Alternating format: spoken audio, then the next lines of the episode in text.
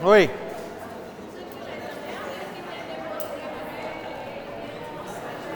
Aplicação do direito do trabalho. Aplicação do direito do trabalho no espaço. Trabalho prestado a pessoas de direito público. Trabalho transitório. Direito marítimo e aéreo. Decreto-Lei 6.691 e, e Lei 7.064 de 82. Decreto-Lei 692. Técnicos estrangeiros barra serviços especializados, especializados, como diz minha mãe. E empregados contratados no Brasil para prestar serviços no exterior. Sacou, man? Olha aí. Calor da bexiga lixa, esse negócio é melhor botar por dentro. Curtindo isso aqui não, velho. Olha aí. É... Então a gente está estudando a aplicação do direito de trabalho no espaço, quer dizer, qual é a norma trabalhista que se aplica aos casos concretos. Vimos que prevalece o princípio da territorialidade, lex loci executionis, ou seja, é a lei do local da prestação do serviço que se aplica. Não é a lei do local da celebração do contrato, não é a lei do domicílio do autor ou do réu, do trabalhador, do empregado, enfim. O que vale é a norma jurídica do local da prestação do serviço. Esse é um princípio que estava inclusive simulado na súmula 207 do TST que foi cancelada, mas que continua tendo importância. Ele só deixou de ser o principal ou, ou mais incidente. Mas nós vimos que tem situações em que não dá para aplicar o princípio da territorialidade, por exemplo. No caso do direito marítimo e aéreo, a gente viu que vale a bandeira do navio, vale o local da celebração do contrato, no, no caso dos aeronautas. Vimos que no caso do trabalho transitório, a natureza do trabalho é transitória, que era o cara, o gerente da Coca-Cola, lembra? Que ficava tomando Coca-Cola em todo canto, no mundo inteiro, vários países ao mesmo tempo. Fica difícil você celebrar, é, utilizar o critério da territorialidade num cara que trabalha em diversos territórios. Isso fragmentaria por demais essa, o direito. Então, se aplica o local da celebração do contrato. E, no caso das pessoas que trabalham em entes públicos, embaixadas, pessoas de direito público internacional, embaixadas, consulados, na ONU, etc., vai valer o, a legislação do seu país de origem. Tá? Só que aí eu deixei para a aula de hoje esses dois aqui que são piores. Que são a lei 7.064 de 82 e o Decreto-Lei 691 de 69. Esses dois são exceções claras nos livros, são tratados dessa forma. São exceções ao princípio da territorialidade, sempre foram. Claras exceções ao princípio da territorialidade. Certo? O primeiro caso é um decreto-lei de, de 69, o 691 de 69, que trata de técnicos estrangeiros, gringo, gringo, gringo, gente de fora, que vem para o Brasil para prestar serviço temporário. Tipo, quando o estaleiro veio para cá, quando se construiu o estaleiro Atlântico Sul, veio um bocado de chinês para cá. Por quê? Tinha um bocado de máquina chinesa que precisava ser instalada, um negócio muito grande e precisava ter técnicos especializados para conseguir instalar e treinar as pessoas para utilizar aquelas máquinas. E aí, quando se importou as máquinas, vieram pessoas junto para fazer a instalação e dar treinamento. É um caso típico de técnicos estrangeiros que vêm para o Brasil para prestar serviços técnicos de caráter temporário, ou seja, para produzir um evento, para é, montar, um, instalar algo, é, dar um treinamento, mas é algo que tem um tempo determinado. Esse decreto trata dessas pessoas. Quando essas pessoas vêm para o Brasil, existe uma, uma, uma, um pressuposto no direito do trabalho que é o seguinte, que é muito bonito isso, inclusive, no nosso país. É que aqui, trabalhou no Brasil, tem direito à legislação brasileira. Pode ser quem for. Pode ser um boliviano, agora um venezuelano, é, imigrante, refugiado, pode ser um sírio, Pode ser alguém sem os documentos, sem o visto, mas tem direito a toda a legislação brasileira. Porque a Constituição de 88 estabeleceu que não se pode fazer diferença entre as pessoas em função da raça, em função de cor, em função de identidade sexual e em função de ser estrangeiro ou não, maior ou menor. Então, não cabe um estrangeiro ganhar menos porque é estrangeiro todas as normas de direito do trabalho que a gente estuda, a CLT, a Constituição Federal, todas essas normas são válidas para o trabalhador estrangeiro. A exceção deste decreto que diz que tem dois artigos que não se aplicam a essas pessoas. É o artigo 451 e o artigo 452. Eu vou só checar aqui. 451, 452. Deixa eu checar logo.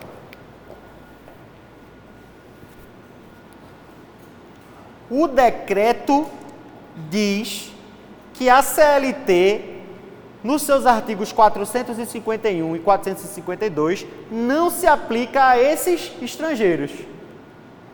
Por isso, é uma exceção à territorialidade. Quer que eu repita? Veja, o, o decreto que está no quadro, ele diz que os artigos exatamente 451 e 452 da CLT não se aplicam a esses estrangeiros, mesmo trabalhando no Brasil. Então isso é uma exceção, uma exceção à territorialidade. Porque veja, pelo princípio da territorialidade, tinha que se aplicar todas as normas do Brasil, já que o cara está trabalhando no Brasil. Não é o que vale na, norma do país? Só que o decreto está dizendo o seguinte: todas as normas se aplicam, exceto o 451 e o 452. E o que é que o artigo 451 e o 452 tratam? Eles tratam de contrato por prazo determinado. Eles tratam de um princípio que nós já estudamos, que é o princípio da continuidade do emprego.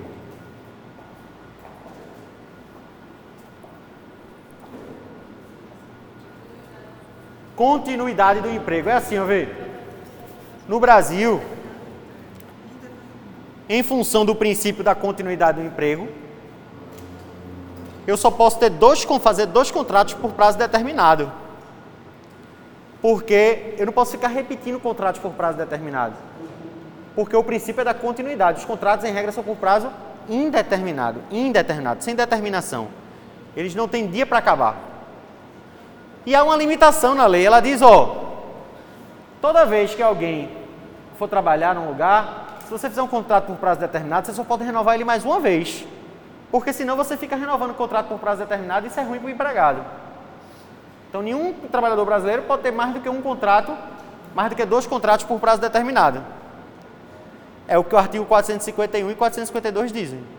Só que a, o decreto diz assim: se for um estrangeiro que vier para o Brasil, passar um tempo, um contrato por prazo determinado para fazer um serviço específico, ele pode renovar quantas vezes ele quiser, porque esse artigo não vai se aplicar para ele. Por que o legislador fez isso? Porque ele pensou, pô, o cara veio da China para cá para instalar uma máquina, deu zica. Na hora de ligar, ele percebeu que a voltagem aqui era 220, lá na China é 110. Tem que mexer no, comprar um transformador na casa dos transformadores na Rua da Concórdia. Vê que confusão, vai lá, demorou mais tempo do que precisava ou do que eles esperavam, programavam ele vai ter que renovar esse contrato. E a lei, e como ele deixou, fez com que o artigo 451 e 452 não incidissem, só pode renovar o trabalhador estrangeiro, técnico estrangeiro, que é contratado fora do país para vir trabalhar no Brasil, ele pode renovar contratos por prazo determinado quantas vezes ele quiser. Por isso, Este caso é uma exceção ao princípio da territorialidade. Por que uma exceção? Porque se eu fosse seguir o princípio da territorialidade, ele teria que renovar duas vezes só e não podia mais. Mas nesse caso ele pode renovar quantas vezes forem, forem precisas. Então, o decreto afasta a incidência do artigo 451 e 452 e desta forma também estabelece uma exceção à lex loci executionis. Ok? Alguém não entendeu? Tá rindo com quem? Entendeu? Entenderam? Vou perguntar isso na prova, viu? Essa tabacurice. Beleza? E a Lei 7.064 de 82? A Lei 7.064 de 82 trata de outra coisa, que parece ser igual, mas não é. É outro caso completamente diferente. É assim, ó, vê. Eu vou logo pro, pro caso para você se ligar e lembrar logo, depois eu explico direitinho. É o caso do, do parente seu, do amigo seu, de alguém que você conhece, que é um engenheiro que foi contratado pela OS para trabalhar na Angola. Já ouviu falar da história de um engenheiro que está lá na Angola trabalhando lá? Já ouviu falar de alguém? Não? Tem muita gente, principalmente em, em Pernambuco. Engenheiro, o cara é um engenheiro, formou-se aqui. Aqui. Na UFPE, sei lá. Aí a OAS, a Odebrecht, que tem obra na Angola, tem obra no Iraque, tem obra no Oriente Médio, chega para o brasileiro e diz assim, ó, oh, velho, tu quer trabalhar para mim, eu tenho uma vaga para tu, agora não é no Brasil não, é lá na Angola, tu queres ir, é lá no Iraque, tu queres ir? Aí o cara diz, meu irmão, no Iraque, doido. É, no Iraque. Não, eu vou ganhando mais, né? Não, pô, é uma vantagem excelente para tu. Eu tô fazendo aqui vai ser assim, vou te pagar a tua estadia, tua família vai lá todinha, avião, vai te levar, tu vai ganhar 10 mil dólares, vai ganhar em dólar, vai ganhar 10 mil dólares por mês e vai lá e vai ser massa pá. Tu quer isso? Não, quero. Tá boa, a condição tá boa, eu vou. Aí o cara vai para a China, para o Iraque, passa 10 anos lá. Pelo princípio da territorialidade, qual é a norma jurídica que tem que se aplicar ao contrato dele?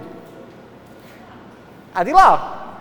Ele assinou aqui, a empresa é brasileira, ele é brasileiro, foi contratado aqui, mas ele trabalhou onde? Lá, fora do país. Pelo princípio da territorialidade, tem que ser a lei de lá. Mas essa é uma exceção à territorialidade. E essa lei, a Lei 7064, diz assim: nesse caso, se é um brasileiro contratado por uma empresa brasileira para trabalhar fora do país, ele vai poder escolher a melhor norma, a norma que lhe favoreça, dentro do conjunto de normas. Em outras palavras, teoria do conglobamento mitigado. Lembra que a gente estudou que a aplicação da norma mais favorável seguia o seguinte, seguia três teorias. A teoria da acumulação, ou teoria atomista, a teoria do conglobamento,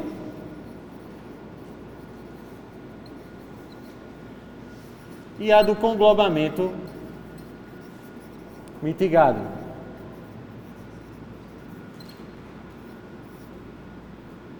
Vou explicar. De novo.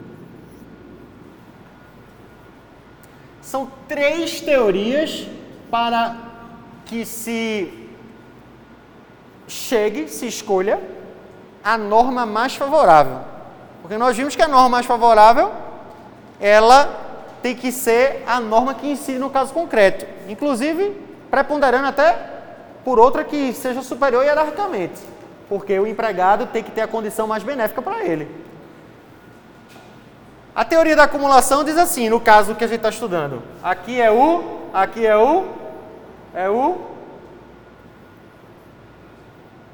Que é isso aqui? Brasil, né, minha gente? Pelo amor de Deus.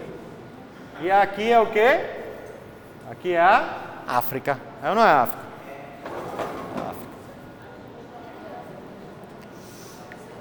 O cara foi trabalhado, o cara foi contratado aonde? Em Pernambuco, no Brasil. Para prestar serviço aonde? Na Angola. Certo? Olha.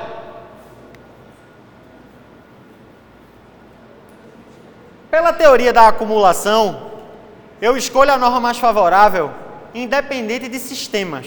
Ou seja, eu posso pegar uma norma brasileira, qualquer que seja, posso pegar uma norma angolana, qualquer que seja. Porque para a teoria da acumulação ou teoria atomista, eu escolho a norma mais favorável simplesmente pegando a mais favorável, sem nenhum sem nenhuma restrição, sem nenhum respeito à noção de, de sistema, direito como sistema. Pela teoria do conglobamento, é o outro ponto, é o inverso. É o, a oposição. Pela teoria do conglobamento, eu vou ter que escolher a norma mais favorável dentro de um sistema inteiro. Então eu vou fazer um balanço, vou tirar uma média. Na média é melhor a legislação brasileira. Aí eu vou escolher, eu não, eu quero que se aplique a legislação brasileira para mim. Ou então, ele pode achar que é melhor que se aplique a, a angolana. Aí ele vai dizer, no meu caso, eu quero que se aplique a legislação angolana inteira. Mas pela teoria do conglobamento, eu tenho que escolher entre um ou outro. Um em detrimento do outro. Um exclui o outro. Então, de um lado eu tenho a teoria do conglobamento, que eu posso escolher um sistema ou outro. Do outro lado eu tenho a teoria da acumulação, que eu não estou nem aí para sistema. Eu pego a melhor norma e dane-se. Mas a teoria que a lei 7064 adotou foi a intermediária é a do conglobamento mitigado. Por isso que tem a palavra mitigado, porque mitigar é flexibilizar, mitigar é relaxar, mitigar é aliviar. E o legislador adotou a teoria do conglobamento mitigado, dizendo o seguinte: vamos, vamos admitir que a hora extra, a hora extra angolana é paga a partir da sexta hora diária, passou da sexta hora já é extra, com adicional de 200%. E que no Brasil a gente sabe que a hora extra ela é paga a partir da oitava hora. Só a nona é extra. Aqui já é a sétima. Então é melhor aqui, né? E o adicional é de 50%. Qual é a norma mais favorável? A angolana. Mas vamos admitir que aqui no Brasil o adicional de insalubridade para essa atividade dele que ele exerce é de 10%, é de 30%, não, 40%. 40%. Dois pilotos merda do caramba, eu tô aqui. O adicional de salubridade no Brasil para essa atividade é 40%. E na Angola, o adicional de salubridade para a atividade é 10%. Aí o que é que eu vou fazer usando a teoria da, da acumulação? Eu vou pegar a hora extra angolana e vou escolher ela para aplicar como sendo a norma mais favorável. Isso vai fazer com que todas as normas relacionadas à jornada de trabalho tenham que ser necessariamente angolanas. Eu não vou poder misturar a norma de jornada de trabalho do Brasil. Por quê? Porque eu já escolhi um angolano, então todo o conjunto de normas, essa categoria toda de jornada de trabalho vai vir junto. Se o intervalo for de 15 minutos aqui, for de um intervalo pior, eu vou fazer uma média dentro das categorias, dentro dessa categoria de jornada de trabalho. E vou escolher ela. Eu não vou poder misturar a norma de jornada de trabalho com a brasileira, porque a teoria do conglobamento mitigado. É uma norma dentro do conjunto. Se eu escolhi uma, vem todas elas junto. Mas, insalubridade no Brasil era melhor. Posso escolher ela? Posso. Porque insalubridade é norma de medicina e segurança do trabalho. O que eu não vou poder é escolher nenhuma norma de medicina e segurança do trabalho angolana, porque eu escolhi uma brasileira. E se eu escolher uma brasileira, todo o tema todo esse conjunto de normas vão ter que ser de lá. é a conjunto de normas, é a teoria do conglobamento mitigado. É um conglobamento light, um conglobamento só por categorias de normas e não pelo sistema inteiro. Toda vez que eu estou ensinando isso, eu percebo que está entrando pelo seu ouvido uma informação equivocada. Você está pensando, ah, então agora eu aprendi, agora ele me explicou direito, agora eu entendi. No Brasil o que vale é conglobamento mitigado. Não, não estou dizendo isso. Estou dizendo que tem três teorias e que nesse caso se aplica a teoria do conglobamento mitigado. Eu vou dar um exemplo de um caso em que funciona a acumulação. Acumulação, vê. Eu já fiz esse desenho 200 vezes. A pirâmide representando a, as normas jurídicas tradicionais e dois círculos representando as normas jurídicas dos que são formadas entre a negociação coletiva dos sindicatos. Sindicato obreiro sindicato patronal. Negociam e fazem um acordo coletivo de trabalho ou uma convenção coletiva de trabalho. Isso aqui é a expressão da autonomia. Aqui é heteronomia. Por quê? Porque aqui é a Constituição Federal e as normas do processo legislativo. Enquanto que aqui são as normas da negociação coletiva. Se tem uma norma aqui da Constituição, vê, que diz que a hora extra é 50%, hora extra 50%, e a norma do acordo diz que a hora extra é 100%, mas aqui está dizendo que o adicional de insalubridade.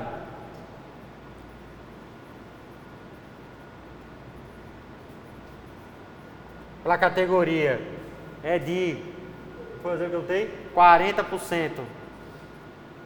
E aqui o adicional de insalubridade.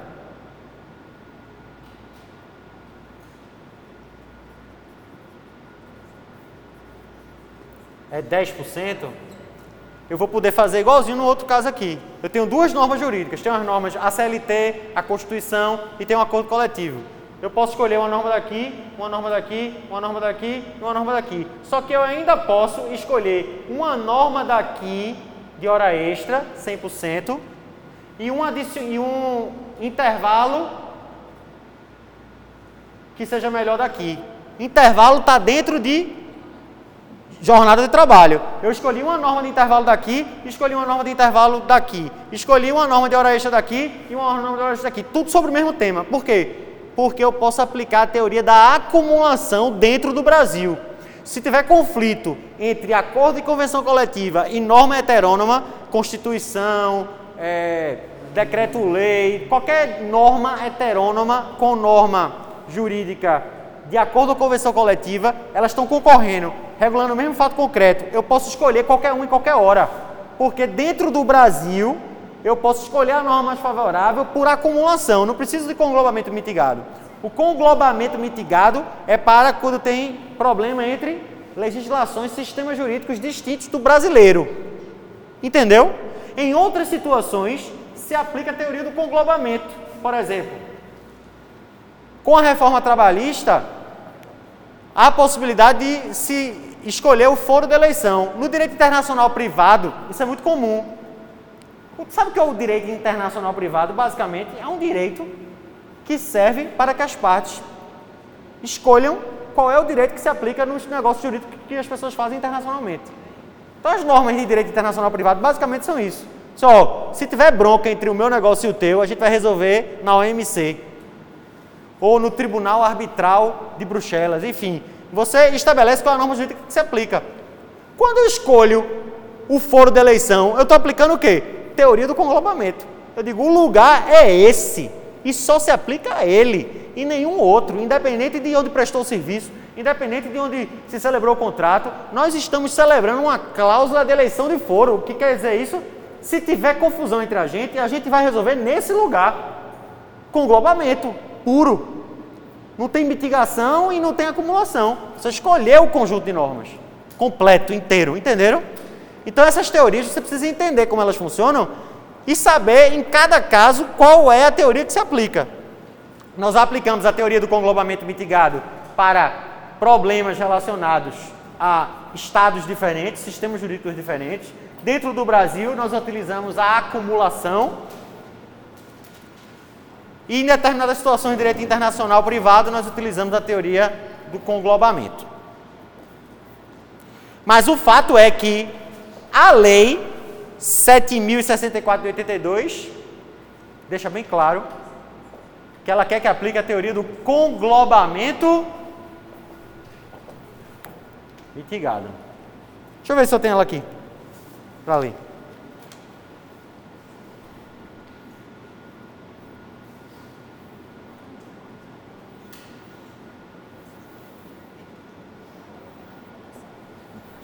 Não. Agora outra coisa, vê, que eu quero que você se ligue. Esses casos, o caso da lei não é um caso qualquer, não, assim, tipo, não é geral, não. Tem que ser uma empresa brasileira que contratou um brasileiro para prestar serviço fora do Brasil de caráter transitório e a lei ainda tem uns detalhezinhos lá que você for ler. Tem que ter, ele tem que pagar a passagem, tem que ter um limite de tempo, tem que ter uma série de coisas. É um caso bem claro em que a lei estabelece para aplicar a teoria do conglobamento mitigado. Professor, e nos outros casos que não seja da lei, vai aplicar o conglobamento mitigado? Deve se aplicar o conglobamento mitigado. Mas aí, como não tem uma lei específica dizendo não é para fazer assim, pode gerar interpretações diversas, certo? Próximo assunto é prescrição e decadência prescrição e decadência. Eu disse prescrição e depois eu disse decadência. Prescrição e decadência.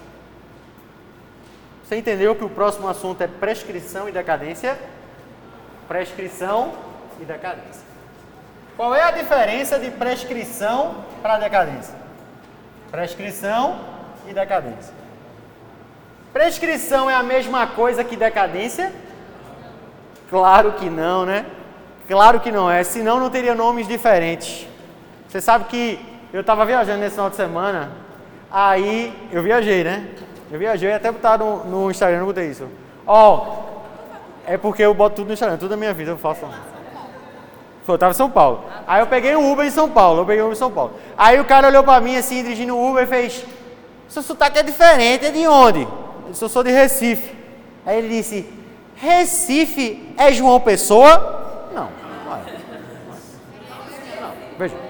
Recife não é João Pessoa. Não pode ser. Não pode ser desde a antiguidade clássica. A filosofia clássica, Aristóteles dizia: uma coisa não pode ser e deixar de ser sobre o mesmo tempo e a mesma mesmo, uma coisa não pode ser e deixar de ser ao mesmo tempo sobre o mesmo aspecto, meu amigo. Como é que você está perguntando se Recife é João Pessoa? Pernambuco não é Recife? Pois é. Aí ele seguiu lá, aí depois ficou com o Bolsoranite dele lá, ficou falando de Bolsonaro. Pá. Mas eu fiquei chocado com o cara fazer uma pergunta tabarela dessa, né, velho? Ele devia ter vergonha, né? Ah, não.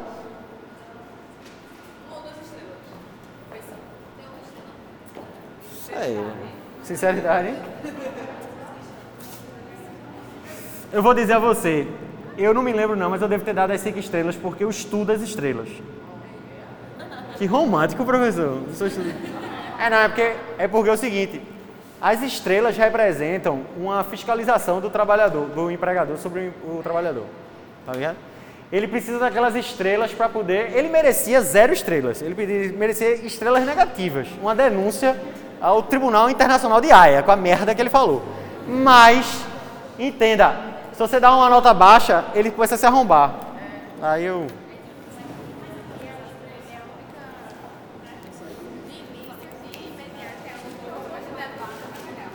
Bota fé. Ó. Oh.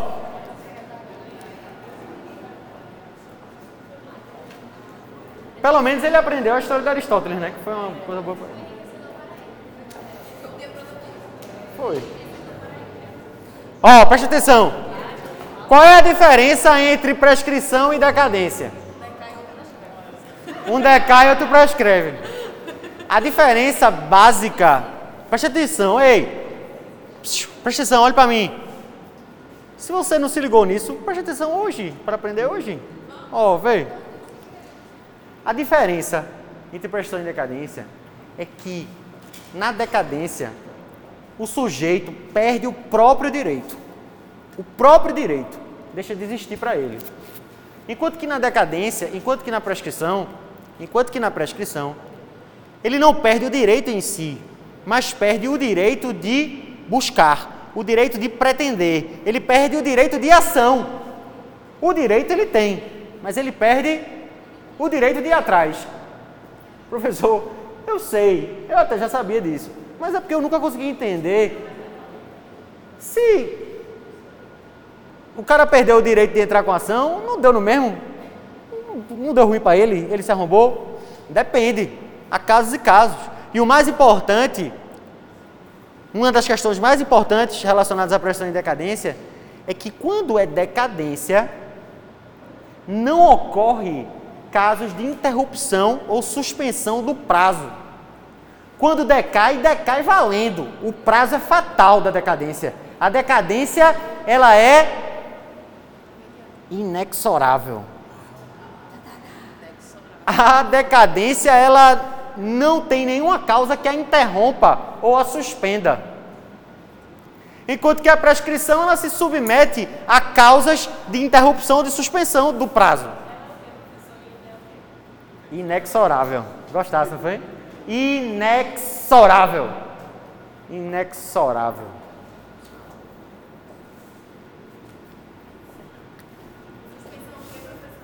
inexorável.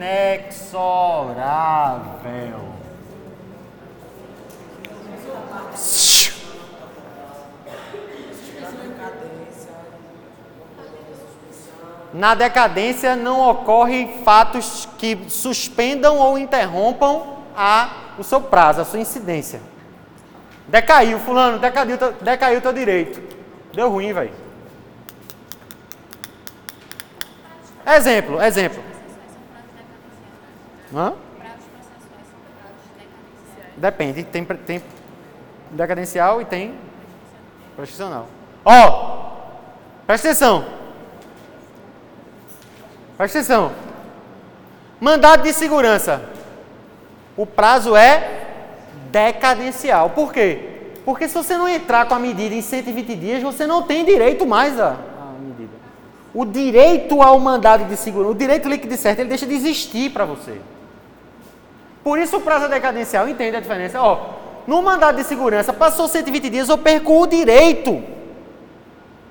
Eu não perco o direito de entrar com o mandado de segurança, eu perco o direito, ele já não é mais líquido certo para mim. Entendeu? Mas quando eu sou demitido do meu emprego, eu tenho dois anos para entrar com ação. O prazo, nesse caso, é prescricional, não é decadencial. Se eu entrar com ação dentro dos dois anos e desistir dela, suspendeu o prazo. Ou melhor, interrompeu o prazo. Porque nesse caso ele volta a contar os dois anos. Que é outra coisa que é bom você lembrar. A diferença entre suspender e interromper. A suspensão ocorre no período da suspensão. O prazo para de contar e quando acaba o período de suspensão, ele volta de onde parou. Então, se eu tinha um ano, um ano que se passou de prescrição contra mim, aconteceu um fato que suspendeu o prazo, ficou parado aquele um ano. Passou seis meses e o fato suspensivo deixou de existir. Voltou a contar depois de seis meses do ano que tinha corrido e começou a contagem de novo, mas faltando só mais um ano para completar os dois. Então, no final das contas, ficou dois anos e meio, por exemplo. Só que seis meses houve uma suspensão do prazo. Isso é suspensão. A interrupção não. Quando ocorre um fato interruptivo da prescrição, quando cessar o fato da interrupção, o prazo volta a contar inteiro, do começo, dos dois anos. Interrupção começa a contar do início, o prazo todo de novo. E a suspensão volta a contar de onde parou. Só que em se tratando de decadência, não tem nenhuma hipótese que eu possa interromper ou suspender o prazo. Decadência é decadência. Tem um prazo decadencial cruelíssimo, que é da ação rescisória. Ação rescisória, o prazo é decadencial. Um dia desse eu peguei um caso, o cara chegou e disse que queria conversar com o senhor porque eu estou precisando entrar com ação rescisória. Professor, como é que o cliente chegou para você dizendo que precisava entrar com ação rescisória? Porque ele era um advogado. Por isso que ele sabia que era uma ação rescisória. Ele disse, eu preciso entrar com ação rescisória. A primeira coisa que eu fiz foi, caramba, deu ruim. Tem muito pouco tempo para a gente fazer isso. Faltava dois dias. Ele disse, não, vamos arrumar um fato que interrompa ou suspenda o prazo. Eu disse, não não, vai. Se é uma ação rescisória, o prazo é decadencial. Mas é decadencial mesmo, tu já viu, isso está lá no Código Civil, no Código de Processo Civil. O prazo é decadencial. Então é importante você saber a diferença de quando um prazo é decadencial ou quando ele é prescricional. Nós estamos estudando decadência e prescrição. Ó, os prazos decadenciais no direito do trabalho são poucos, não são muitos. Os prazos decadenciais, vamos começar a estudar alguns.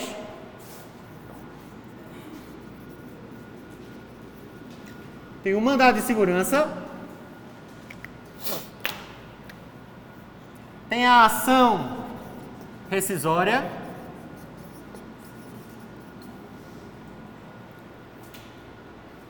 Mandado de segurança, 120 dias. Ação rescisória, dois anos.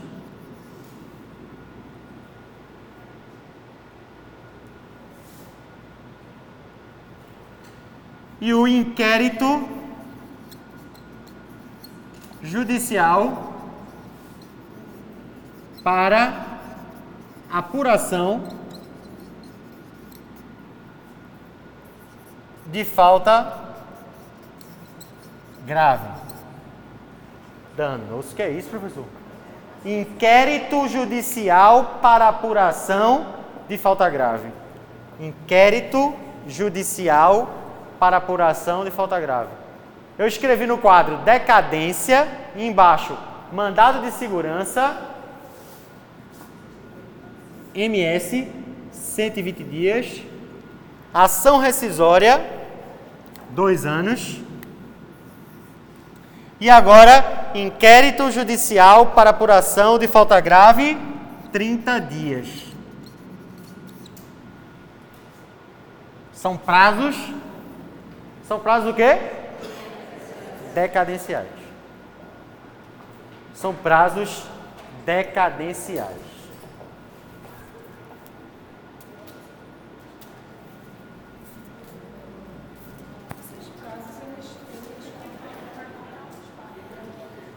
Uhum.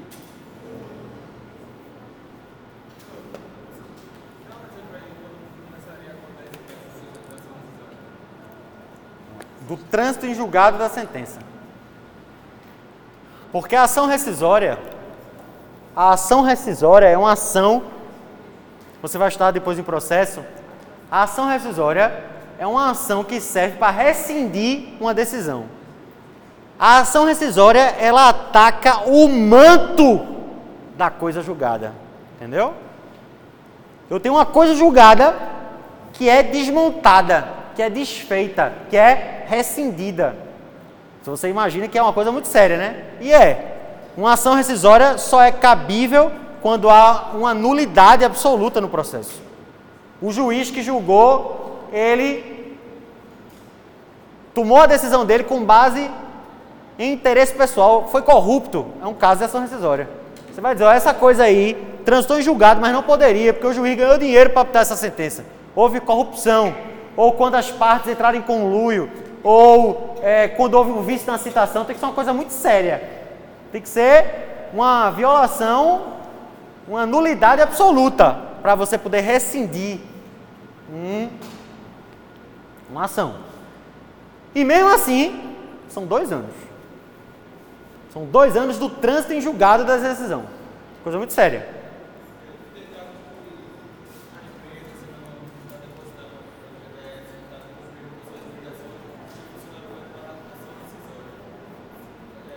Não, a ação rescisória só vai servir se o cara tiver uma sentença já. Ela ataca uma sentença, entendeu? É uma sentença. É uma ação contra uma sentença. Não, porque a justa causa vai, ser, vai se resolver num processo que o cara vai ter que entrar até dois anos depois que acabou o contrato. A gente vai estudar esses casos já já. Aí, mas a ação rescisória é depois que já passou isso tudo aí, é quando saiu a sentença. Ele começa a contar da sentença. Aqui não. Aqui a gente está estudando situações de decadência. Mandado de segurança, ação rescisória e inquérito judicial para apuração de falta grave. Deixa eu explicar. É a primeira vez que você provavelmente está relacionando esse tema, pensando sobre ele. Então, a primeira coisa que eu quero que você entenda é que o inquérito judicial para apuração de falta grave não tem nada a ver com o inquérito da polícia. Não tem nada a ver com o inquérito do direito processual penal. O inquérito judicial para apuração de falta grave não é um processo administrativo que corre num órgão da administração pública, numa delegacia. O inquérito judicial para apuração de falta grave é uma ação judicial que tem o nome de inquérito. É uma ação. É uma reclamação trabalhista, um dissídio coletivo, um dissídio individual, uma ação rescisória, um inquérito para apuração de falta grave. É uma ação, é um tipo de ação que se chama inquérito. Ela tem nome de inquérito, mas não é inquérito administrativo. É uma ação judicial que corre na Justiça do Trabalho. Para quê? Para apurar a falta grave de alguém. É um inquérito judicial para apuração de falta grave. É uma ação que existe com um objetivo específico: apurar a existência ou não da falta grave de uma pessoa específica, que é o dirigente sindical. Tá? Pessoal, isso existe, essa ação? Para apurar a ocorrência ou não da falta grave por parte do dirigente sindical. Existe isso hoje em dia, tá, achando tão estranho essa conversa aí. É o seguinte, veja. Um dirigente sindical, ele é uma pessoa que representa uma categoria, categoria profissional dele, os empregados. Imagine o dirigente sindical do sindicato dos metalúrgicos. Ele representa a categoria dele, milhares de trabalhadores. E ele se expõe porque ele denuncia. Ele denuncia as más condições de trabalho, ele denuncia as más condições de higiene e segurança, as más condições dos equipamentos, ele denuncia a baixa remuneração e promove a greve e chama os seus companheiros para fazerem paralisações. Esse cara está exposto, exposto à violência, exposto a ser perseguido pelo empregador, pelo dono do capital. Aí a lei diz assim: para você, nessa condição, eu lhe dou uma imunidade. O parlamentar tem a imunidade parlamentar, o diplomata tem a imunidade diplomática e o dirigente sindical tem a imunidade sindical. Um dos aspectos da imunidade sindical é a proibição da sua demissão. Ele não pode ser demitido, a não ser que ele faça uma merda, uma falta grave. Mas mesmo que ele cometa uma falta grave, cuspir em alguém, caiu em tu, tu sentiu? Desculpa aí. E o pior é que eu tô, e o pior é que eu tô cheio de bactéria, tô, tô com uma doença meio estranha, ninguém sabe o que é. Ó, oh, vê. Vê. Antes eu cuspir, eu tava onde? ele não pode ser demitido, a não ser que ele cometa uma falta grave. E ainda assim, ele tem que ter essa falta grave provada através de um processo judicial. Monitora, tu viesse para aula, monitora? Ah, tá, entra aí, pô. Fica aí. Tá, tem muito tempo ainda. Vê se. Ó, ele não pode ser demitido a não ser que cometa uma falta grave. Mas se ele cometer uma falta grave, se ele for pego roubando, por exemplo, o empregador não pode chegar para ele e dizer assim, ó, te peguei roubando, estás demitido por justa causa. Não pode. Se ele pegar o cara roubando, sendo dirigente sindical, ele vai ter que entrar com ação na Justiça do Trabalho, chamada inquérito judicial para apuração de falta grave, e provar no processo a falta grave. Vê que proteção o cara tem, o empregado dirigente sindical. Porque o risco é muito grande do empregador querer inventar alguma coisa, entendeu? Bolar uma cilada para acusar ele de uma coisa que ele não cometeu para se livrar do cara. Então, ele tem que cometer uma falta grave e essa falta grave tem que ser apurada mediante um inquérito judicial para apuração de falta grave. Só que, preste atenção, hein, para acabar a aula. Só que o inquérito só pode ser dado entrada 30 dias depois da merda. 30 dias. Se passar de 30 dias, não pode mais. E o prazo é decadencial. Não é prescricional. E você vai entender agora por quê. Porque no direito do trabalho, preste atenção, existe uma lógica. Os 30 dias são muito importantes sempre. 30 dias é muito relevante. Por quê? Porque a maioria das pessoas recebe o salário depois de 30 dias trabalhados. As férias são gozadas por 30 dias. E as punições têm que ser dadas em 30 dias também. Para não ter. E se como ela ficou assustada? Ó, oh, nada, assunto interno aqui. Ó, no direito do trabalho, a gente tenta evitar uma coisa que mulher adora fazer, que é chantagem. Porque vê o que, é que acontece. Vê o que acontece. O cara pega, comete um erro. Foi pego roubando, ou mentiu, ou quebrou um objeto, ou fez alguma coisa errada. Aí o empregador vê e não faz nada. Por quê? Porque ele quer guardar o trunfo. Depois de seis meses, depois de quatro meses, depois de três meses, ele chega e diz: Ó, oh, estou te demitindo. Por quê? Ah, porque há três meses tu fizesse aquilo, eu te peguei fazendo aquilo ali. Tu entrasse com a senha errada, ou tu pegasse 50 conto e não devolvesse pro caixa, e agora eu tô te demitindo. Pode isso? Pode não, pô. Porque no direito do trabalho, se você não tomar uma providência em 30 dias, sabe o que você fez? Perdoou. Você perdoou tacitamente. Se você não pune o cara dentro de 30 dias por qualquer coisa, passou os 30 dias, você não pode mais punir. Por quê? Porque não adianta ficar querendo fazer revanche, não. Querer guardar a cartinha, ficar ameaçando a pessoa, não. Ou você toma a decisão ou não toma. Se você não fez nada, não cobrou os 50 contos, sabe por que foi? Porque você não achou tão grave. Porque você achou que tolerava. Ou porque você estava devendo 50 contos a ele, ele pegou porque ele estava certo. Ou foi alguma coisa que aconteceu, o fato é que você não puniu. E se você não puniu, você não pune mais. Então agora você vai entender claramente porque esse prazo é decadencial. Porque para eu entrar com o inquérito e demitir um dirigente sindical, eu tenho que fazer isso em 30 dias, porque se passar 30 dias, eu perdoei ele. Eu não posso mais demitir. Então não é prescrição. Porque não é que eu perdi o direito de entrar com o inquérito. Eu perdi o direito de demitir. O próprio direito foi perdido, entendeu? O inquérito, ele deixa de ter razão porque eu não tenho mais o, o, o direito que consubstancia ele. Se eu for entrar com o inquérito depois dos 30 dias, ele não vai vingar por quê? Porque não tem, não tem mais pedido para pedir, não. Porque eu não tenho direito. Ele é juridicamente impossível. Era melhor Danilo aqui para dizer qual é o, o casinho certinho. Ó. Ou eu faço em 30 dias ou eu não faço mais. Professor, mas se o cara só descobriu depois de um ano, é diferente. O cara é meu contador, é meu, é meu diretor financeiro. Quando eu fui olhar o balanço do ano passado, eu vi que ele roubou 500 mil reais na minha empresa. Aí eu vou dizer, ah, não posso demitir não, porque passou 30 dias? Não. Eu soube agora. Descobri agora. Eu vou ter 30 dias a partir da minha ciência para tomar a decisão.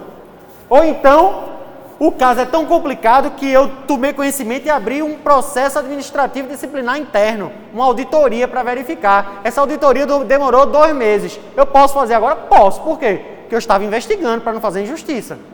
Entendeu?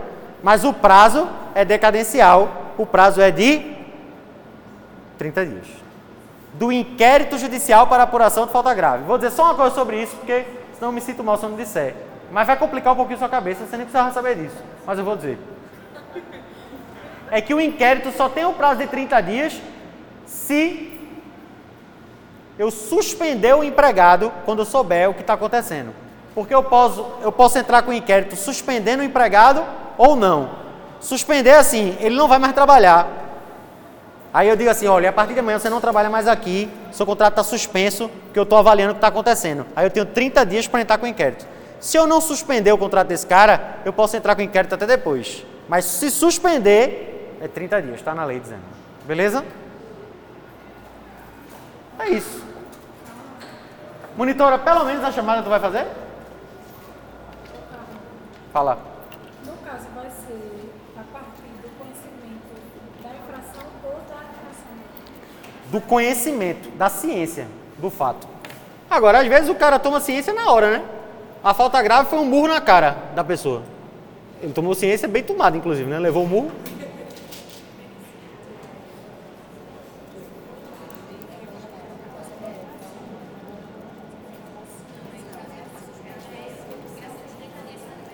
Ó, tudo certo pra nossa viagem, né? Sério?